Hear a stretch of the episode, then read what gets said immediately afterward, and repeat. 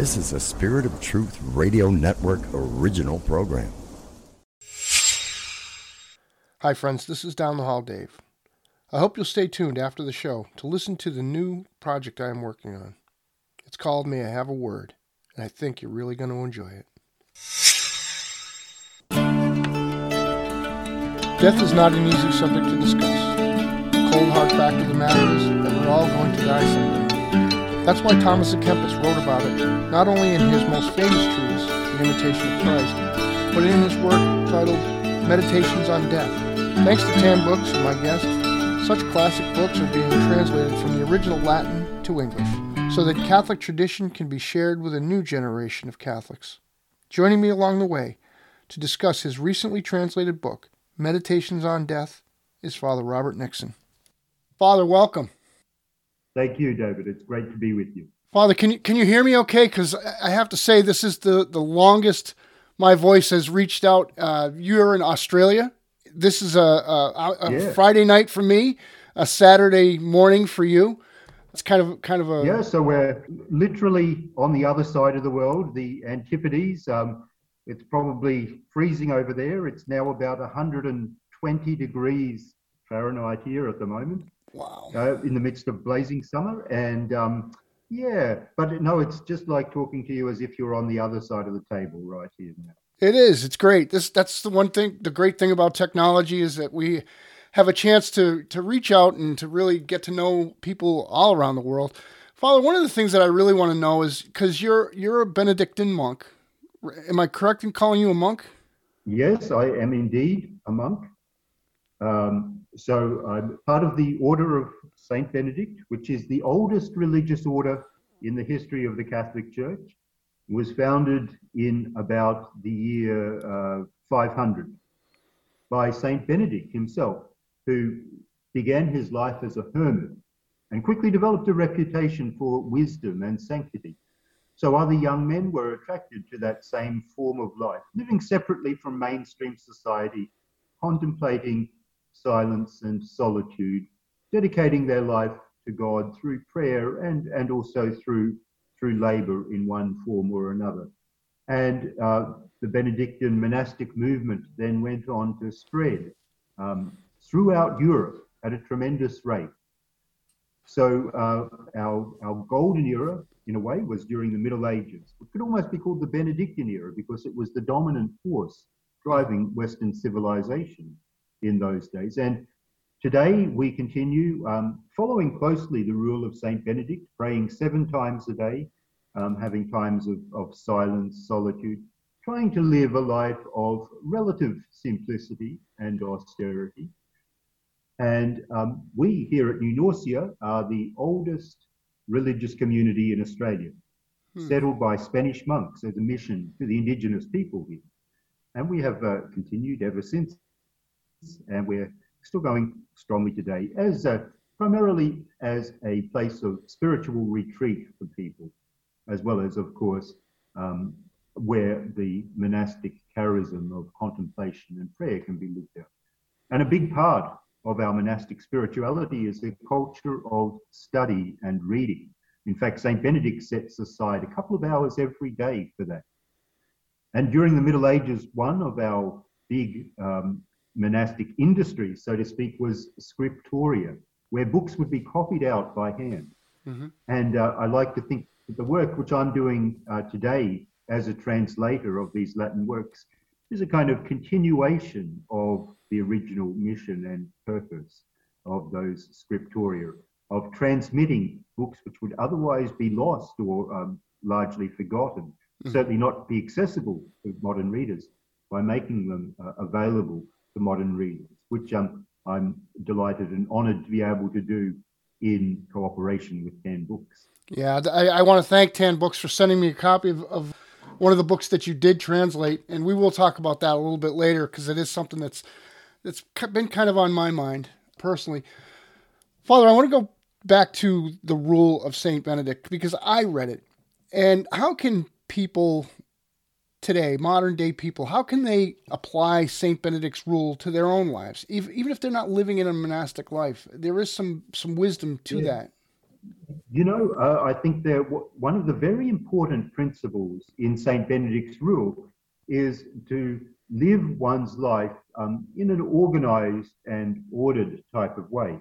Now, I realize in a monastery, you've actually got a, a strict timetable which you stick to, which ensures that you have um, times of prayer, contemplation, silence, uh, work, uh, sleep as well, of course, and, and things like that. But I think for people who aren't living in monasteries, it's a good idea to put together for yourself a, a daily timetable, including what's important to you, including prayer, including um, times of silence, including also times of, uh, of exercise, of rest, of everything.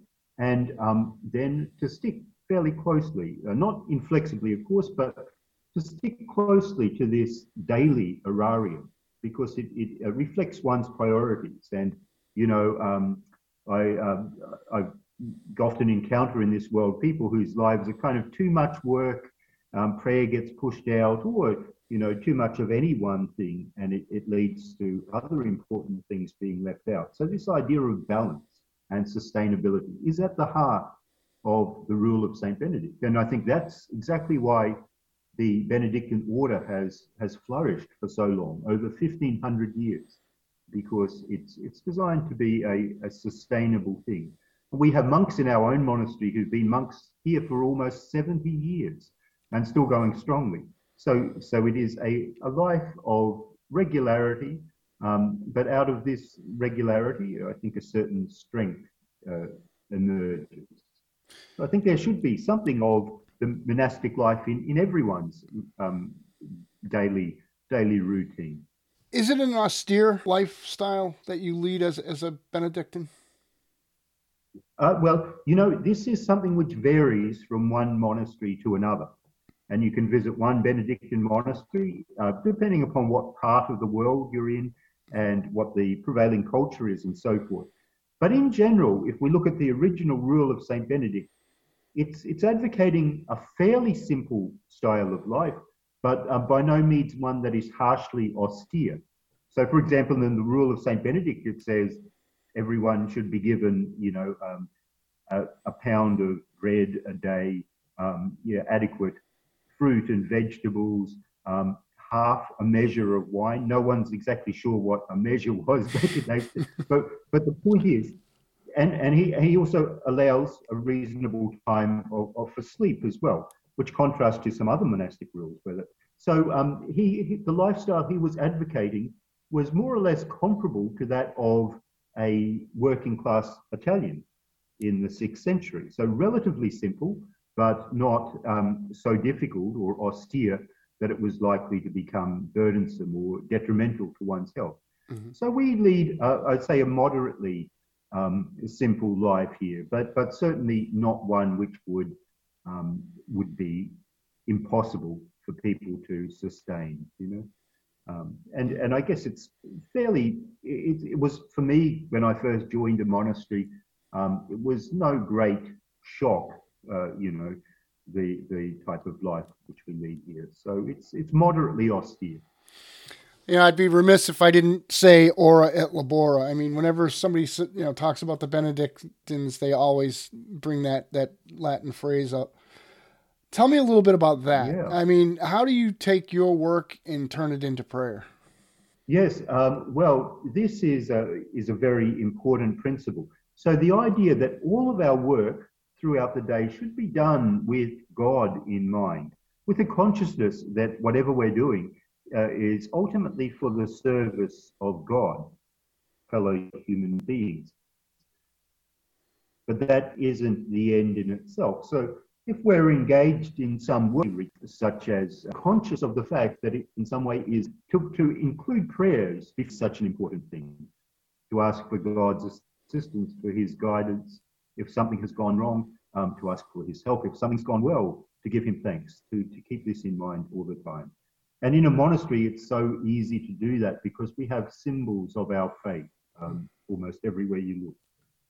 So the uh, the whole atmosphere is infused with a kind of sanctity, memory of our Benedictine heritage, and as Saint Benedict says, um, do everything as if it is done in the sight of God.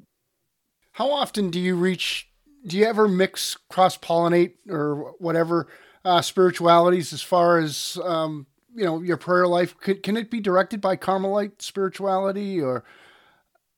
Yeah, in, indeed, it, it certainly can. So one thing about the Benedictines is that we are such a broad order that we embrace so many different spiritual approaches. And in fact, a lot of the um, orders which were founded later, you know, the Franciscans, the Carmelites, they all looked towards Saint Benedict as the original model. So, you know, the, the form of prayer which is prayed by all religious and clergy, the divine office, mm-hmm. was actually largely a Benedictine um, uh, manifestation promoted by Saint Gregory the Great, who was probably a nephew of Saint Benedict himself. Mm-hmm. And uh, so, for this reason, there is definitely a big relationship between other forms of spirituality. So, I personally feel a close affinity to the Franciscan spirituality in a lot of ways. Mm-hmm. Um, but I find that I'm able to um, to embrace that within the context of my Benedictine life. Father, I'd like to switch gears now and, and really kind of talk to you about your job, what you've been doing with Tan Books in translating these these wonderful masterpieces that we have as Catholics. We have a tremendous history of, of, of great writing, but unfortunately, they're getting lost because we don't speak the language anymore. Yeah. Tell me a little bit about what you go through when you're translating these books.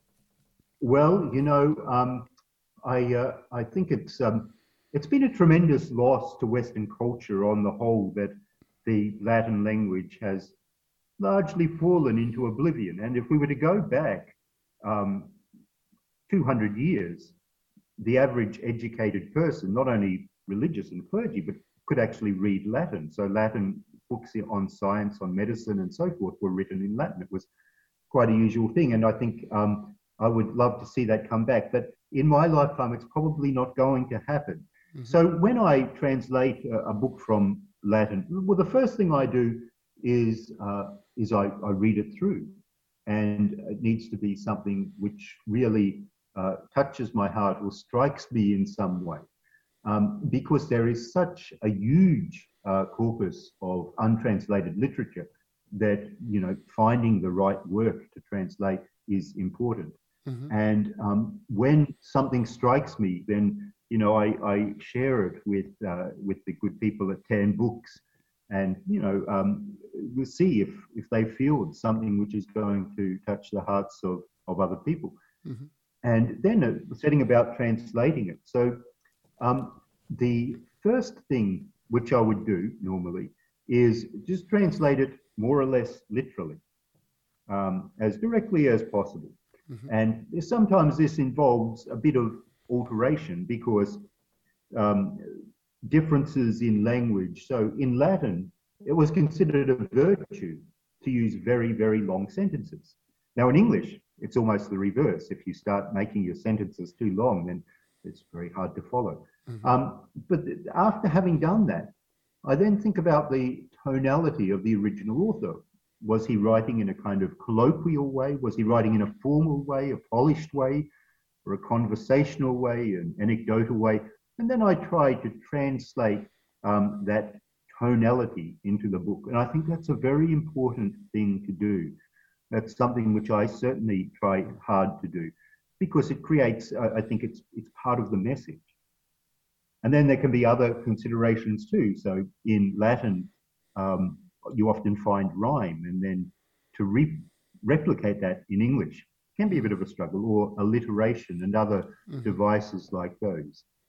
And then occasionally, um, sensibilities change from the ancient world to the Middle Ages to modern times. And sometimes you might find something in the Middle Ages which people were quite uh, content with. I mean, it wouldn't have shocked anyone. But if you translate it literally into modern language, then you know that it, it could quite seem offensive or shocking. So in some cases, what I do is I include the Latin text as a footnote, mm-hmm. and then I give a you know a modernized um, version of it in English, which will be, uh, you know, comfortable for, for readers because I'm aware that, you know, readers of different ages and so forth, and you don't want to include anything which might be um, might be shocking or offensive to Sure. Father, Yeah. you know they, they say that it's um that Latin is a dead language. Is that true? You know, I, I, it, it, it's not actually true. Um, for a number of reasons, it's still a very important language. Um, certainly, one of the things which I um, have studied as well, and which I delve into, is canon law. Now, in canon law, you've got the original, the definitive Latin form. If you ever want to make an argument or to interpret something, it's necessary to look at what the original says, because often it has a slightly different nuance than the translation and uh, then liturgy as well. You know, so we've got the liturgical documents, and the Latin form of the rubrics and so forth is the definitive form. Mm-hmm. Um, so that you know it's worthwhile consulting these. And then on top of that, of course, there is the work of translation. So it's it's by no means uh, a dead language. And you know, I hear constantly, we use in our own liturgy here, we use uh, Latin, we also use English as well, a combination of the 2 Mhm. Um, but what I often hear from young people uh, is their great love of Latin in the liturgy. And I think that's something so important for the church to maintain because it's our, our cultural identity. We are the Latin rite Mm-hmm. uh, of, the, of the church. And, you know, we need to keep it there in the same way that, um, you know, the Copts keep the Coptic language or that um, Muslims use Arabic for the Quran. I mean, it, we need to keep it. It's part of our uh, identity. We can't deny that. And to attempt to deny the Romanness of the Roman Catholic Church is itself a kind of um, cultural subversion. So I think we should be we should be proud of of our uh, Catholic heritage in that regard. You know, it's my good friend Deacon Ben Lacosto said exactly the same thing about how Islam has their language and how you know all, all the different religions of the world have their language. We should have ours, and it is Latin. But Father, what I want to ask you is when you're translating these, because cool today doesn't mean the same thing that cool meant 75 years ago. Do you have to look at the time period at which this was written to to sort of gauge what the Yeah. meanings? Uh, yes, very much so. Um, and the Latin language actually changed quite a lot from the, the the time of Julius Caesar until you know the time of Aquinas. There was a lot of evolution involved and slight changes in meaning and so forth. And um, you know, in translating a word from Latin into English, there can be literally half a dozen possible words you could choose between. Yeah. So to select the one which recreates the meaning most effectively is something which uh, which I always try to do. And um, we're lucky that English is a language which is rich in synonyms, so there's multiple choices in so many cases. Um, Father, we how many books are you translating now, or have you translated for Tan Books? I have, uh, so there have been published now um, seven, and I think a few more on their way over the course of the next year. You're working on that many books at one time? Um, I normally I work only on one at a time, and uh, you know uh, because because then I can really concentrate upon it and make it you know my spiritual reading as well to try to get into the mind and world of the author. Um, Mm. so yeah, so that's what I do. So a number of exciting projects coming up um, in the near future, which uh, which uh, which is a tremendous thing. Now, I, I had seen an interview that you had done with, with uh, I think it was Father Mitch Pacwa, and you were talking about the library that you have at your at your monastery. Yeah. Uh, how many thousands of books do you have there? we have we have an amazing library here.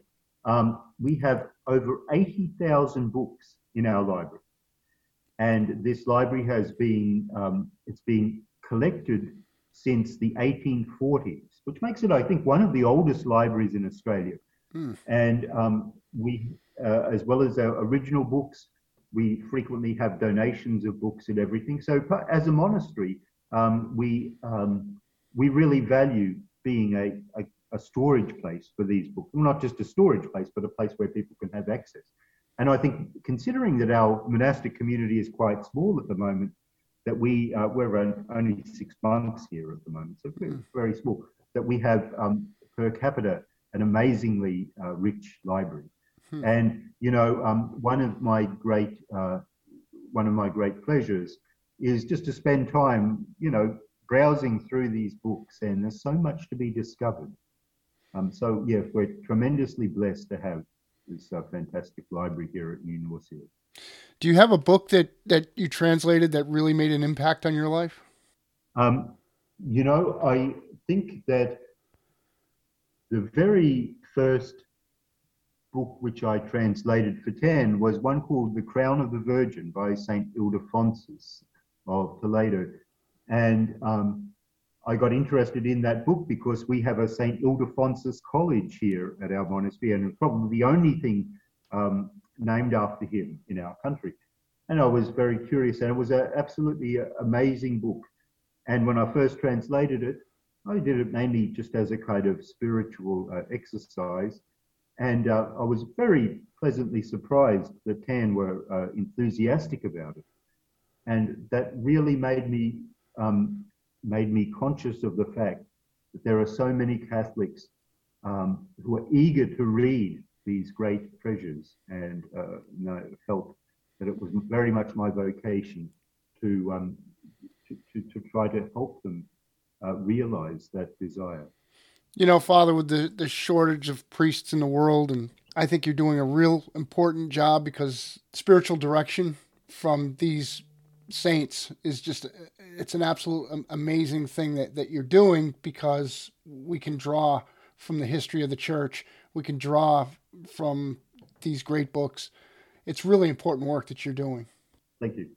I'd like to kind of move on to something that that it's a little nearer and dearer to my heart. Uh, this this new book that you have uh, translated for Tan Books, it's a translation of yeah. Thomas à Kempis's Meditations on Death. The title's a little morbid. Yeah. Tell me why I should read this. well, it, it is. It is. Um, and uh, well, one of the things which we actually find in the rule of Saint Benedict is he says we should keep death daily before our eyes, and there's a great wisdom in this. Um, so meditating on death is a practice which is important, um, has been important throughout most of the history of Christianity. So it was a, a kind of usual thing to do. And saints have recognized this as being such a valuable practice for a number of reasons. Um, firstly, it makes us conscious of the vanity or the futility of so many things which we worry about in this world. You know, um, things like um, wealth or um, prestige or social status um, and pleasure and things them in the context of death makes us realize that they're all merely passing shadow and it's because in the context, temptations seem very inconsequential. Strangely enough, a consolation in times of stress and difficulty. Now, if none of the vanities and uh, things of the world last forever, it's equally true that none of the sufferings and hardships of this world last forever. And um, this, I think, is, is the other side of the coin, which makes consciousness of death a great source of fortitude because we realize that whatever we're putting up with, no matter how bad it might seem, it's not going to last forever. What is going to last forever is the eternity which lies beyond the grave. And that is going to be, um, with the grace of God, an eternity of bliss and peace. Unless, of course, we seriously mess things up here. Mm-hmm. Um, so the consciousness of death is a reminder of that. Um, so it's a, it's a wonderful practice, I think, to think uh, of death. There's one more point which, um, which arises from consciousness of death, from frequent meditation upon our mortality, and that's the imperative to seize the day.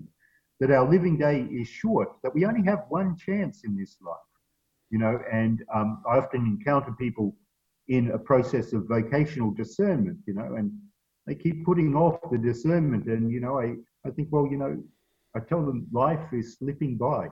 Do what God is calling you to do today while, while this day lasts, because you don't know how many more you have. And, um, you know, as people get older, you can look back on your life and you realize that the years seem to flow by at an increasing rate.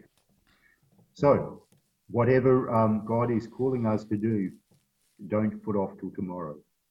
I think all of these things arise from the meditation of death. Father, can you can you meditate on death too much? Because to be quite honest with you, since I had my heart attack um, almost two years ago now, yeah. I, there have been there have been there's a lot of nights that I'll wake up and wonder why I survived. Uh, well, could you meditate upon it too much? Uh, you know, I guess I guess anything can be taken to an extreme, at which point it becomes um, not helpful, and that could include even the most pious things. I mean, even saying the rosary or Eucharistic adoration. I mean, if all of all of these things could be taken too far in, in principle, um, but uh, yeah, so I guess it's something. Of course, any form of um, exaggerated uh, or obsessive uh, meditation could become a problem. But I, I, think for most people, it's probably more likely to be the reverse. Um, because I think for a lot of people and for our culture in general, there's subconsciously this fear of death. And the response to it is to put it out of our minds altogether, to want to uh, draw a cover over it and to speak about it only in euphemisms and or, or just medical fact and not to think about its real uh, serious consequences. So I think, um, yes, it, that it is, uh, it's a useful thing to meditate upon. Uh, I mean, as long as it doesn't become to the point of, of, of a phobia or uh, compulsion. Can you tell me a little bit about some of the meditations that are in this book that, that may help? Yeah. So, so the first section of the book deals with what are called the four last things. And the four last things are death itself, final judgment, the torments of hell, and the joys of heaven. And he describes these things in, in very vivid terms. If I could just share with you uh, a little bit from the first part, mm-hmm. the meditations on death. He says, firstly, so consider firstly the uncertainty of the year, month, day, and hour of your death. Death often arrives with no or little warning, coming like a thief in the night, or descending upon us unexpectedly like a falcon swooping upon a hapless dove.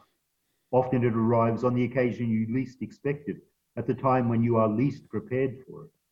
Very often death comes to a person when he still expects to have much longer to live and looks forward to an abundance of time in which to repent for his sins, to amend his vices, and to approve his life and conduct.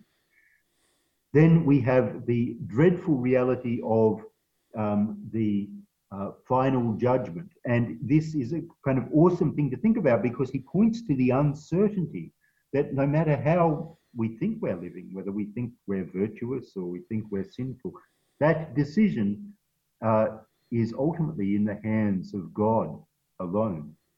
So we, we don't know uh, how we're doing until we actually face that final tribunal of judgment. And to be ready for it at all times to uh, go to sleep each day with the consciousness that, you know, are we ready to face that tribunal if we don't wake up in the morning? Um, and finally, uh, then we go to the states of heaven and hell. And these are described um, in, in absolute um, uh, stunning detail. And if I can share with you a tiny bit from his uh, description of hell. Um, so he says, each one of the senses which in this earthly life so often are misused and so come to serve as the handmaids and conduits of sin will experience torments in its own particular way. Thus, the vision of each lost soul will be subjected to the sight of grotesque and gruesome demons and scenes of appalling ugliness and horror. These will be of such hideousness as to be comparable to the ugliness of the Medusa of the ancient legends, the mere sight of which was sufficient to turn a human being into stone. And the sense of hearing will be mercilessly disturbed and pained with the discord that groans and agonized screams. Disgusting and nauseating odors of decomposition and death, together with the acrid stench of sulfur, will perpetually plague your nose. The sense of taste will be assaulted without remission by a stomach turning concoction of pitch and lead mixed together, and then dissolved in vinegar and gall. This will saturate the lips and fill the mouth and throat as an invisible infusion or diabolical brew. Hence, the tormented souls will try to avoid breathing knowing that to breathe will mean taking in the foul stench and disgusting flavour of the hellish atmosphere. But of course, it is impossible to stop breathing by an act of will. So the damned will be in a state of continual alternation between suffocation and disgust, from which no rest or respite is possible. And he goes on, and it's it's so uh, vivid and powerful you know, and I never really read anything like this in um, English literature uh, before, in any literature in the English language. And so I felt, you know, this is, is a great thing to share with people because, you know, hell is something which, you know, preachers, uh, priests in general don't like talking about very much. But if you think about it, um, it is a very important topic. Um, and similarly, the joys of heaven that's something we don't often hear too much description of. And of course, we can't we can't imagine them fully or properly. But that doesn't mean we shouldn't try, because these are our ultimate choices between the bliss of heaven and the endless torments of hell. You think Dante's descriptions of heaven, hell, and purgatory are, are accurate? Uh, you know, I I think that they are fairly accurate. Um, insofar as they um, broadly match with the other descriptions that we have in other sources. Um, one of the works which I've recently translated is a series of visions by St. Frances of Rome, who was a, a Roman nun um, who lived about the same time as Dante. Mm-hmm. And it's, it's amazing how closely her descriptions match with his. You know, and these in turn match with earlier artwork and, and so forth. So I think, um, you know, as far as the human imagination is concerned, I think it's, it's fair to describe these as, as being accurate. With the reservation, of course, that the human imagination is itself a limited thing, so we're bound to what we can comprehend through our senses. And of course, the things uh, in heaven entirely transcend the senses please forgive my language, Father. So when we say it's cold as hell, there's a possibility that hell is truly cold. Yeah, yeah, and one of that's one of the things he describes hell as this kind of almost unimaginable mixture of heat and cold, so that we feel um, simultaneously the extremity of heat and cold. If I could just um, see if I can find that section. Yes. Um, Consider next the bitterness and extremity of the pains which are suffered there. For the fire which burns so ceaselessly there is incomparably hotter than any flame found here on earth. Indeed, it is said that the fire of hell exceeds the heat of earthly fire to the same extent that our earthly fire is hotter than a mere painted picture of fire. Next, consider the freezing cold which prevails in hell. You might wonder how this coldness can be possible given the omnipre- omnipresence of the searing flames. But the dire chill of hell is paradoxically felt at the very same time as its scorching fires. It is true that the pain and discomfort caused by this malevolent and diabolical combination of burning heat and bitter cold cannot be imagined by the mortal mind. Perhaps the closest approximation to be found in our earthly realms is the ghastly feeling of those afflicted with virulent and noxious fevers, who experience an overwhelming heat and a chilling frigidity at the same time. And hence they simultaneously sweat profusely while shivering violently. Wow. So it's an amazing thing to imagine, isn't it? You know, Um, I'm kind of lucky. I, I, don't think I've ever had one of those fevers where you feel hot and cold at the same time. But I can kind of imagine what it would be like. And yeah. I, one time I did have uh, pneumonia back when I was in the military. I had pneumonia and I had one of those fevers eh, where I was sweating and eh, yet I was freezing and I was also hallucinating too. Wow. So I can can you imagine that, what that must feel like in hell? That would have been a terrifying experience. It, yeah. I was, I, I, was, I was very, I was only a kid too. I was only 20, 19 years old, 18 years, 18 years old. And, uh, yeah, I was very frightened, especially the, you know, hallucinations and stuff like that. That was, that was very bad. Yes. Yes. So, Father, let's continue on. Tell me some more about this book and, and yeah. why I should read it. Because I, okay. so, yeah. So in the second part of the book, he um, he then speaks in the person of someone who is just about to die. So he says, um, he, he says, my friend, whenever you are plagued by some difficulty or adversity or tested by some temptation, and find your enthusiasm for good works is fading or waning, or divine worship begins to seem tedious and irksome to you, there is a sure and effective remedy. First, sit yourself in a private room, close the door, and recollect your mind and your senses to yourself, putting aside all distraction. Then think of the day of your own death. Imagine yourself lying there on your bed in the throes of death, perhaps laboring with some fatal illness, and knowing that your earthly life is now very quickly drawing to its last moment. My friend, contemplate the horrendous struggle which you shall sooner or later encounter. Imagine yourself upon the very point of death, about to cross that irremediable threshold into the world to come. This is an event which may not in any way be escaped whatsoever, not by anyone. It is the one certainty of our human life. And for all you know, it may well be today that the final bell tolls for you. And then goes into um, imagining what you're going to be thinking and feeling at the time of your death. And uh, this is almost about half the book. And this person who is confronting the realities of death, and he has all kinds of visions. So death appears to him um, in a figure almost like the grim reaper and speaks to him. Um, and I hear the grim voice of death calling to me, sinister, thunderous, and with a hollow, you are mine now. Neither your wealth nor your honors nor your fiend is death, how merciless and cold and inexorable. That upon hearing this, death, robed in black and with a sickle in his pallid, emaciated hand, retorts, Enough of this empty nonsense. Your words cannot help you now, one iota. Neither your sighs, nor your lamentations, nor your weeping, nor your wailing can gain for you any remission. For soon you shall enter into my kingdom, the dreadful realm of shadows and eternal night. And there you will behold and experience such horrors, such bone chilling abominations as no human eye has ever seen, no ear has ever heard, nor the mind of any mortal, even in the state of the most fevered nightmare and mad delirium, has ever imagined. And so it continues with this very amazing description. And, you know, one of my favorite re- writers when I was a young child growing up was Edgar Allan Poe.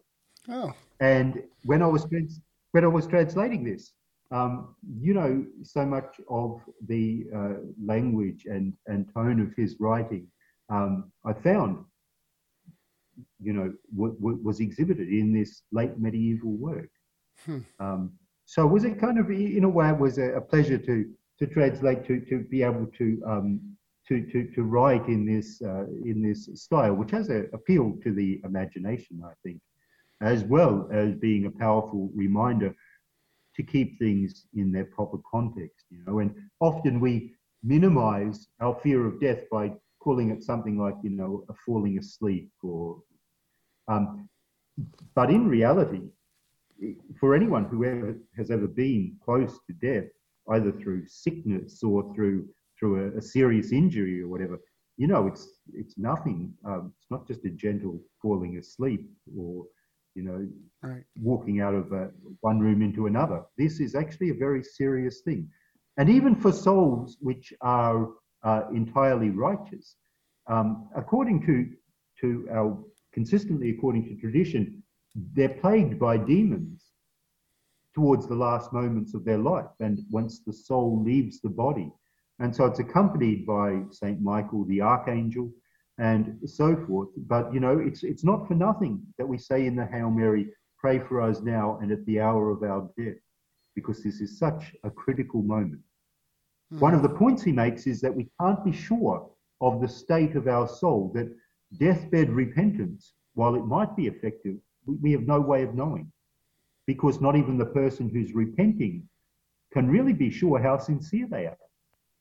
Because if they recover, would they amend their life? They don't have the chance of doing that. There's no opportunity for penance and so forth. And then there's stories of, of saints or very holy people who, in the final throes of death, suddenly find themselves filled with, with doubts and misgivings. And, you know, so um, one of the things he points out is you, you don't want to leave it till you're in an infirm state of body and mind to try to get your spiritual life in order because you need your full strength to do that. Father, I often have said it on this show many times. I'm a simple man with a simple theology, uh, and it's one that's based in divine mercy.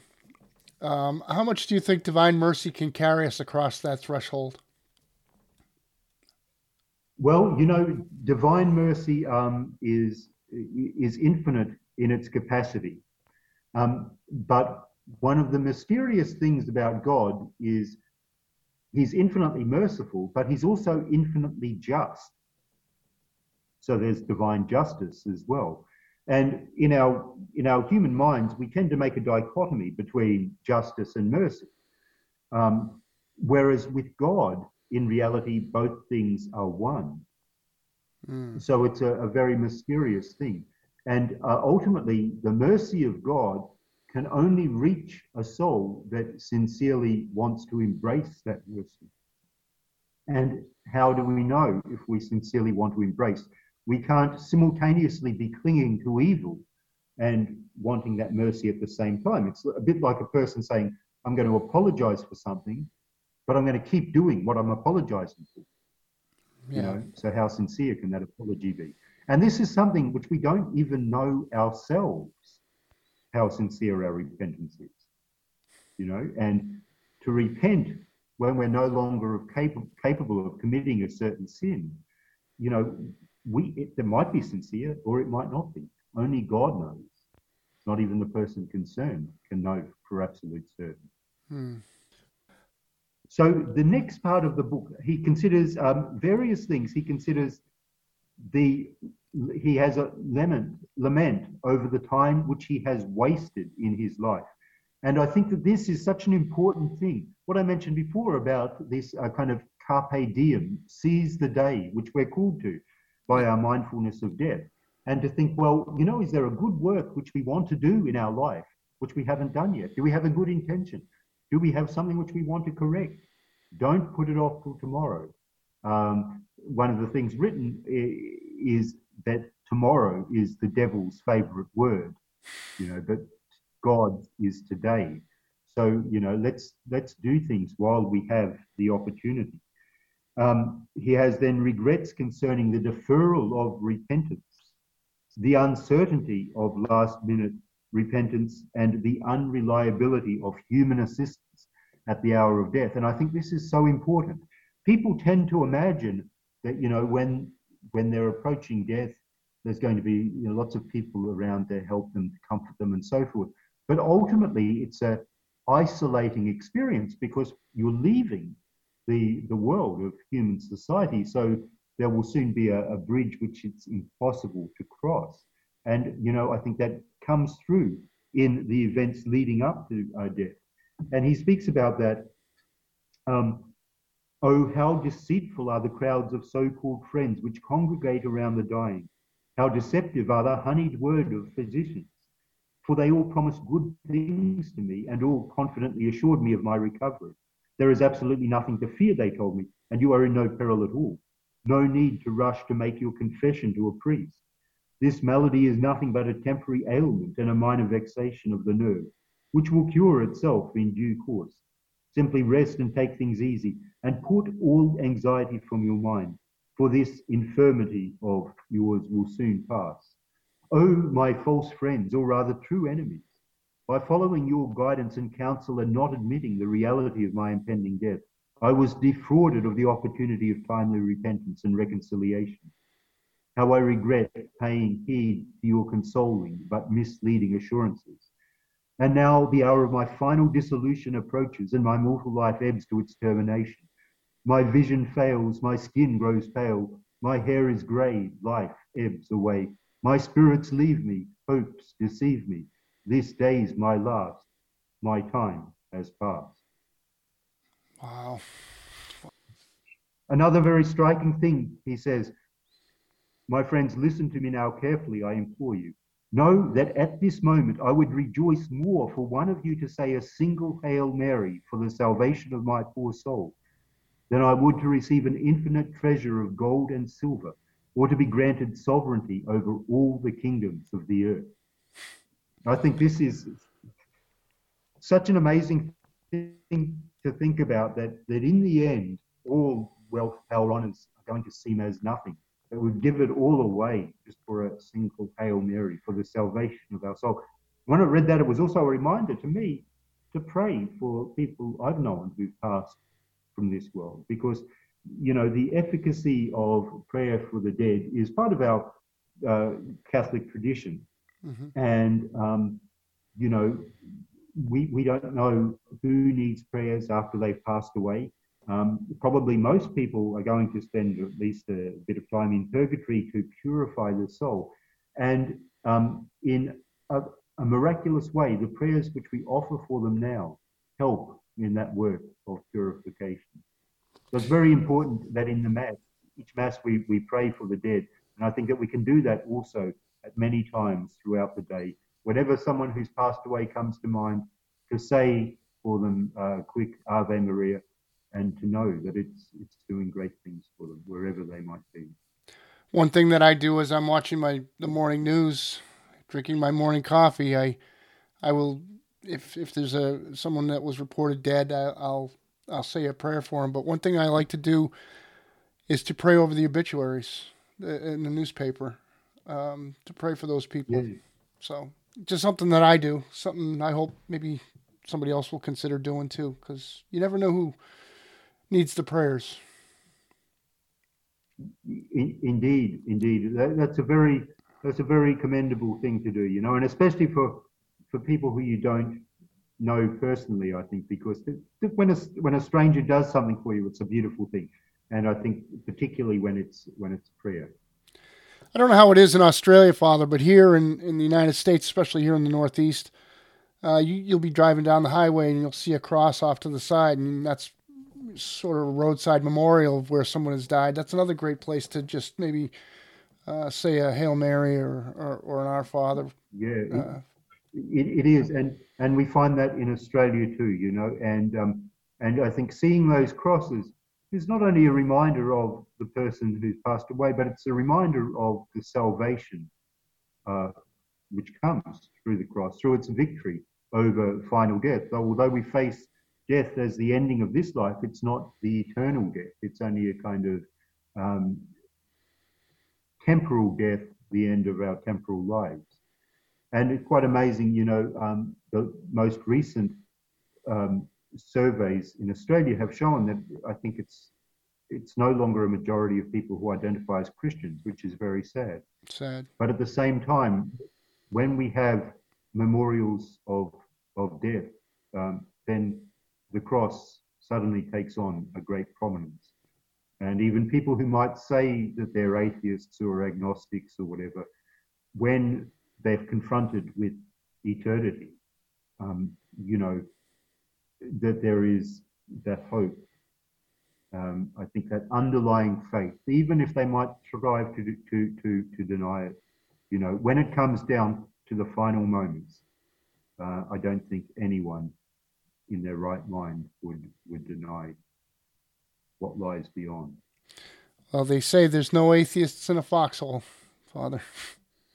Exactly, exactly, very much so. You know, you know and uh, you know, and if we consider, if we think about our mortal life here, which is so short, and limited and uncertain.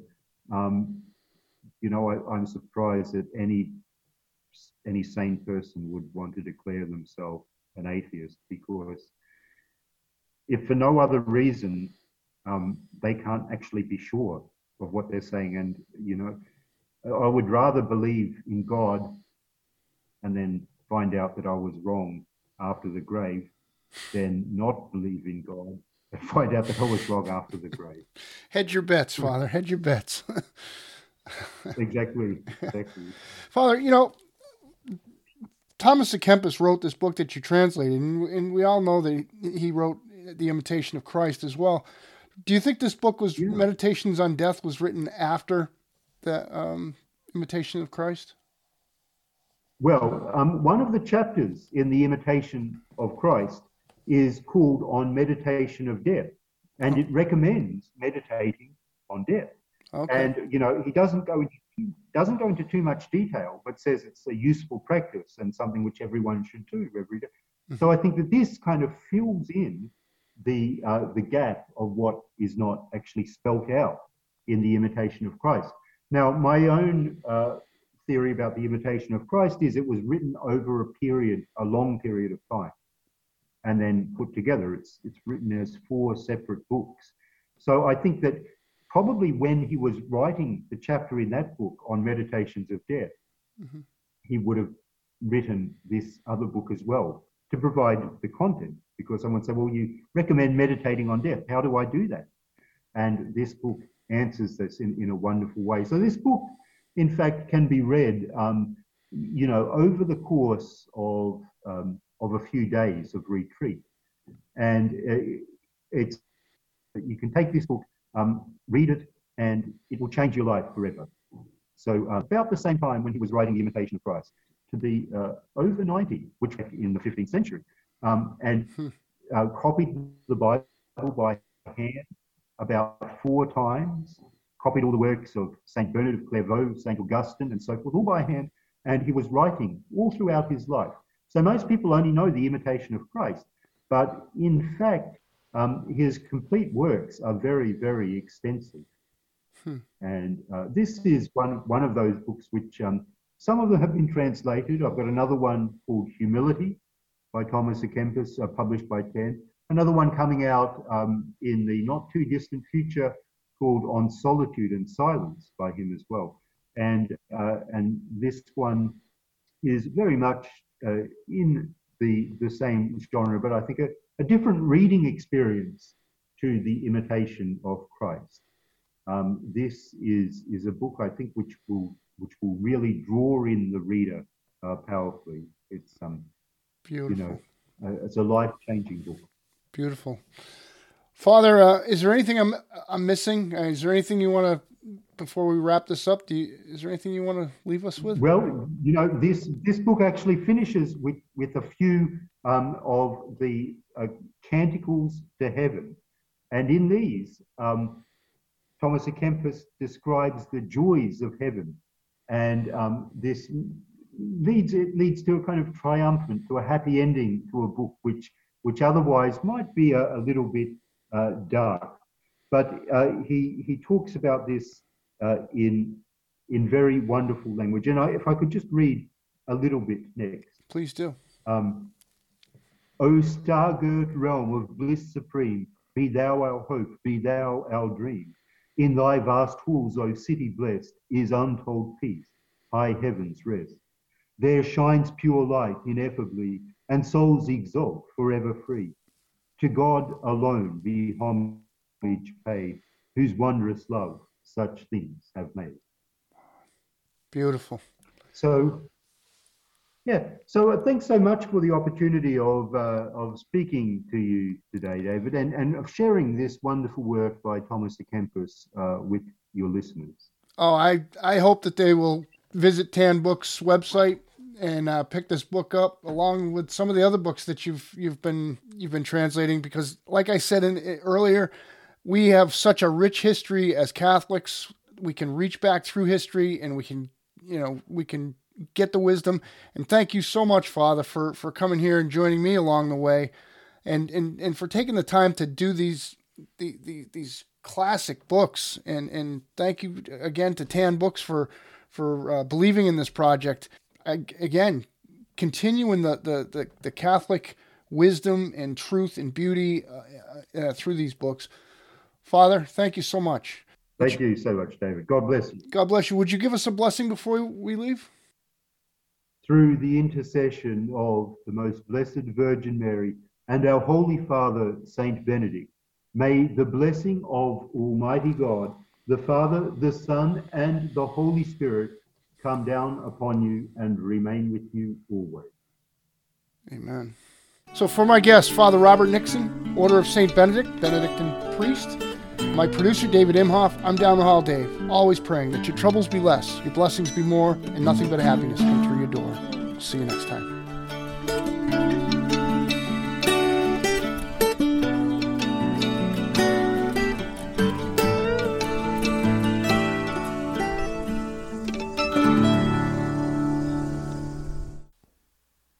Friends, thank you for staying.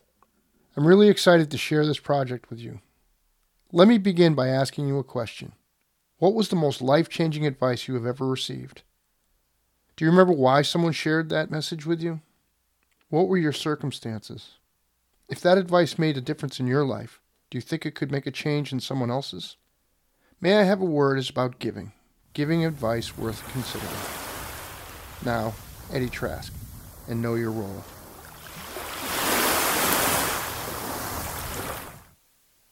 So in high school, my senior year, varsity team basketball, my coach made it very clear. I think he was upset at the time, but he made it very clear to me that I should know my role. What I would do is, well, first of all, I was called to be a sharpshooter, three pointers, camped out on the three point line, somewhere on the three point line. And the point guard's job was to drive, draw the defense to him, kick it to me, or pass it to the post. The post takes a few seconds to survey the situation, draw a few defenders to himself, pass it out to me, and I should be ready to shoot it. That was my role. But instead, a lot of times I would pump fake. And rather than pass it, I would try to drive. And oftentimes, when I would drive, it wouldn't work out too well. So my coach would say, know your role. Trask, know your role. And so we, all my friends started to say that to me, know your role, Trask. So uh, anyway, that it was difficult at the time to accept that in humility. And I, it, I don't even know how long it took me to accept that. But once I did, that's when I played my best basketball. And so that phrase, know your role, has carried through my life in work, at church, at home. Know your role, Trask.